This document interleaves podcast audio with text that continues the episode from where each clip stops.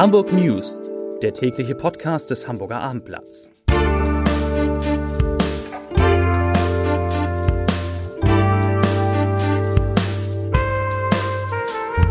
Moin, mein Name ist Lars Heider und heute geht es um eine ungewöhnliche Störung des an Störung ja nicht armen Bahnverkehrs. Weitere Themen. Der Hamburger Sportverein hat mehr als 100.000 Mitglieder.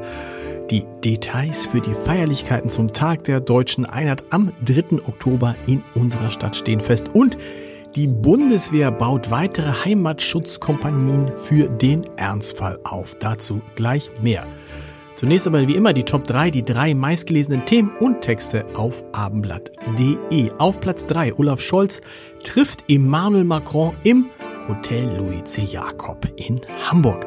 Auf Platz 2 Tragödie in Barmbek, Brüder entdecken Leiche der Mutter. Und auf Platz 1 Flüchtlingsheim Krausestraße, Anwohner verlangen Antworten. Das waren, das sind die Top 3 auf abendblatt.de.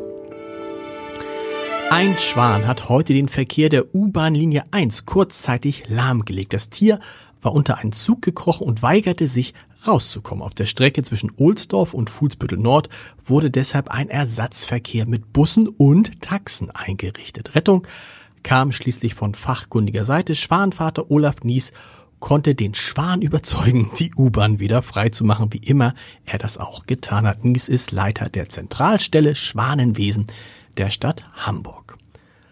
Am Tag der deutschen Einheit ist das Land zu Gast bei uns in Hamburg und die Vorbereitungen sind in vollem Gange. Neben einem Bürgerfest in der Innenstadt und dem offiziellen Festakt am 3. Oktober in der Elbphilharmonie, wo die Politikprominenz auch wohnt, ist ein Abendessen mit besonderem Ambiente geplant. Die Feierlichkeiten stehen unter dem Motto Horizonte öffnen und das Festival der Einheit, zu dem an Binnenalster, Mönckebergstraße und Rathausmarkt mehrere hunderttausend Menschen erwartet werden, hat sich die Schwerpunkte Nachhaltigkeit, Digitalität und Internationalität auf die Fahnen geschrieben. Ein Anker des offiziellen Programms ist das Internationale Maritime Museum in der Speicherstadt.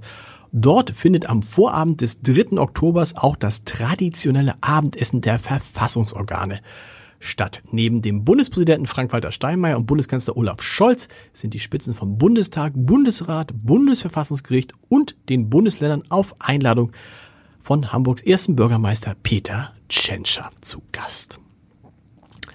Für den HSV und seine Fans endete das Relegationsrückspiel gegen den VfB Stuttgart Anfang Juni mit einer großen Enttäuschung. Wir erinnern uns, die Hamburger mussten ihre Aufstiegsträume wieder einmal verschieben. Doch für die Mitgliederentwicklung des HSV hatte dieses Ereignis einen überraschenden Effekt. Denn in den Tagen danach flatterten beim HSV viele neue Anträge ins Haus. Eine vierstellige Zahl an neuen Mitgliedern konnte der Verein trotz der Pleite gegen den VfB Stuttgart verzeichnen. Und das hat dazu geführt, dass er jetzt, nämlich der HSV, 100.000 Mitglieder hat. Der FC St. Pauli, der arbeitet in seinem Nachwuchsleistungszentrum künftig nicht mehr mit Beratern und Agenturen zusammen. Der Club teilte heute mit, dass diese Regelung für alle minderjährigen Spieler im Verein gelte. Und damit positioniert sich der FC St. Pauli klar gegen die Kapitalisierung des Jugendfußballs.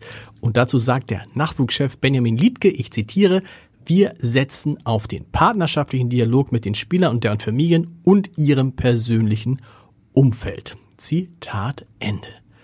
Das gab's seit 1986 nicht. Am 7. Oktober überträgt der NDR aus dem Ohnsorg-Theater das Stück, hoffentlich spreche ich das richtig aus, Die Löwenölern. Es ist die deutschsprachige Erstaufführung des französischen Erfolgs auf Platt. Am kommenden Sonnabend werden 30 Fernsehleute am Heidi-Kabel Platz einrücken, um nicht nur wie üblich aufzuzeichnen, sondern das Stück live auszustrahlen. Also kommenden Sonntag, das ist ja Sonntag in einer Woche, nicht? Und zwar zur besten Sendezeit um 20.15 Uhr gleich nach der Tagesschau. Laut NDR-Archiv wurde zum bisher letzten Mal am 16. Juni 1986 live aus dem Unsorg gesendet, damals noch vom alten Standort Große Bleichen. Und das Stück hieß Strandräuber und natürlich spielte Heidi Kabel da eine Rolle. Zum Podcast-Tipp des Tages. In meinem Podcast Entscheidertreffen Heider ist heute Michael Giss Kommandeur des Bundeswehr-Landeskommandos in Hamburg zu Gast. Er ist der Mann auf den es im Ernstfall in Hamburg ankommen würde. Denn er ist sozusagen Chef der Bundeswehr, die in der Stadt fast 6500 Menschen beschäftigt. Und GIS spricht über die Zeit nach der Zeitenwendenrede des Bundeskanzlers, den Aufbau von Heimatschutzkompanien und Hamburg als potenzielles Angriffsziel in einem Krieg. Hören Sie mal rein. Das ist ein bisschen harter Tobak, aber auf jeden Fall sehr interessant. www.abendblatt.de slash Entscheider. Und wir hören uns morgen wieder mit den Hamburg News um 17 Uhr. Bis dahin. Tschüss.